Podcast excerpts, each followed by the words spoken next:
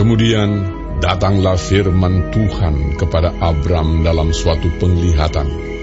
Janganlah takut, Abram. Akulah perisaimu. Upahmu akan sangat besar. Abram menjawab, Ya Tuhan Allah, apakah yang akan engkau berikan kepadaku? Karena aku akan meninggal dengan tidak mempunyai anak. Dan yang akan mewarisi rumahku ialah Eliezer, orang Damsik itu. Lagi kata Abram, Engkau tidak memberikan kepadaku keturunan, sehingga seorang hambaku nanti menjadi ahli warisku. Tetapi datanglah firman Tuhan kepadanya demikian. Orang ini tidak akan menjadi ahli warismu, melainkan anak kandungmu. Dialah yang akan menjadi ahli warismu.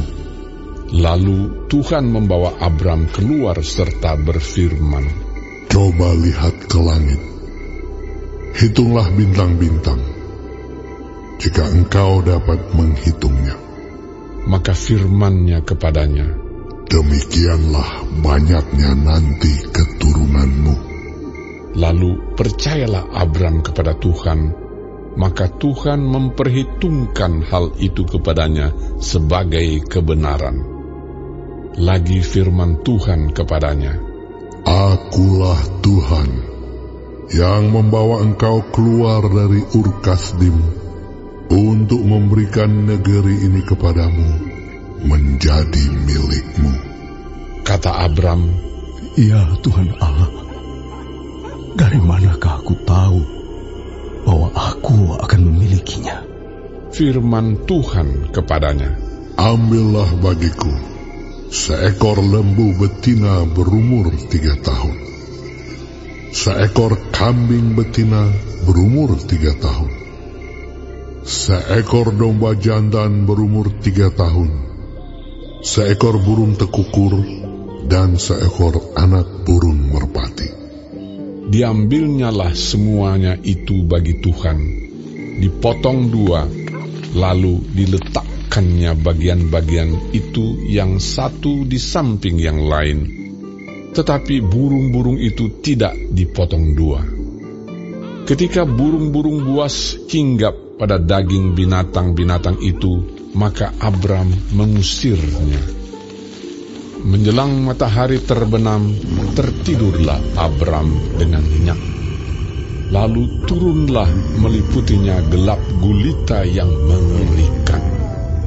Firman Tuhan kepada Abram, Ketahuilah dengan sesungguhnya bahwa keturunanmu akan menjadi orang asing dalam suatu negeri yang bukan kepunyaan mereka, dan bahwa mereka akan diperbudak dan dianiaya empat ratus tahun lamanya.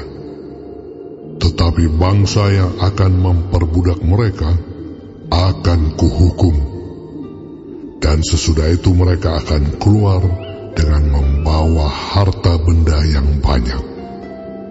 Tetapi engkau akan pergi kepada nenek moyangmu dengan sejahtera.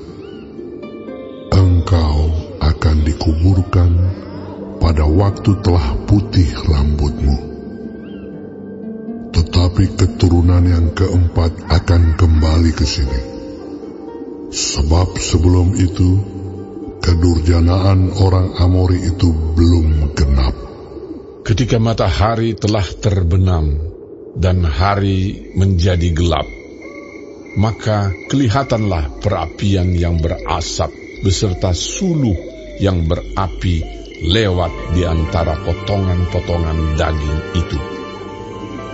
Pada hari itulah Tuhan mengadakan perjanjian dengan Abram serta berfirman, Kepada keturunanmu lah kuberikan negeri ini. Mulai dari sungai Mesir sampai ke sungai yang besar itu, sungai Efrat.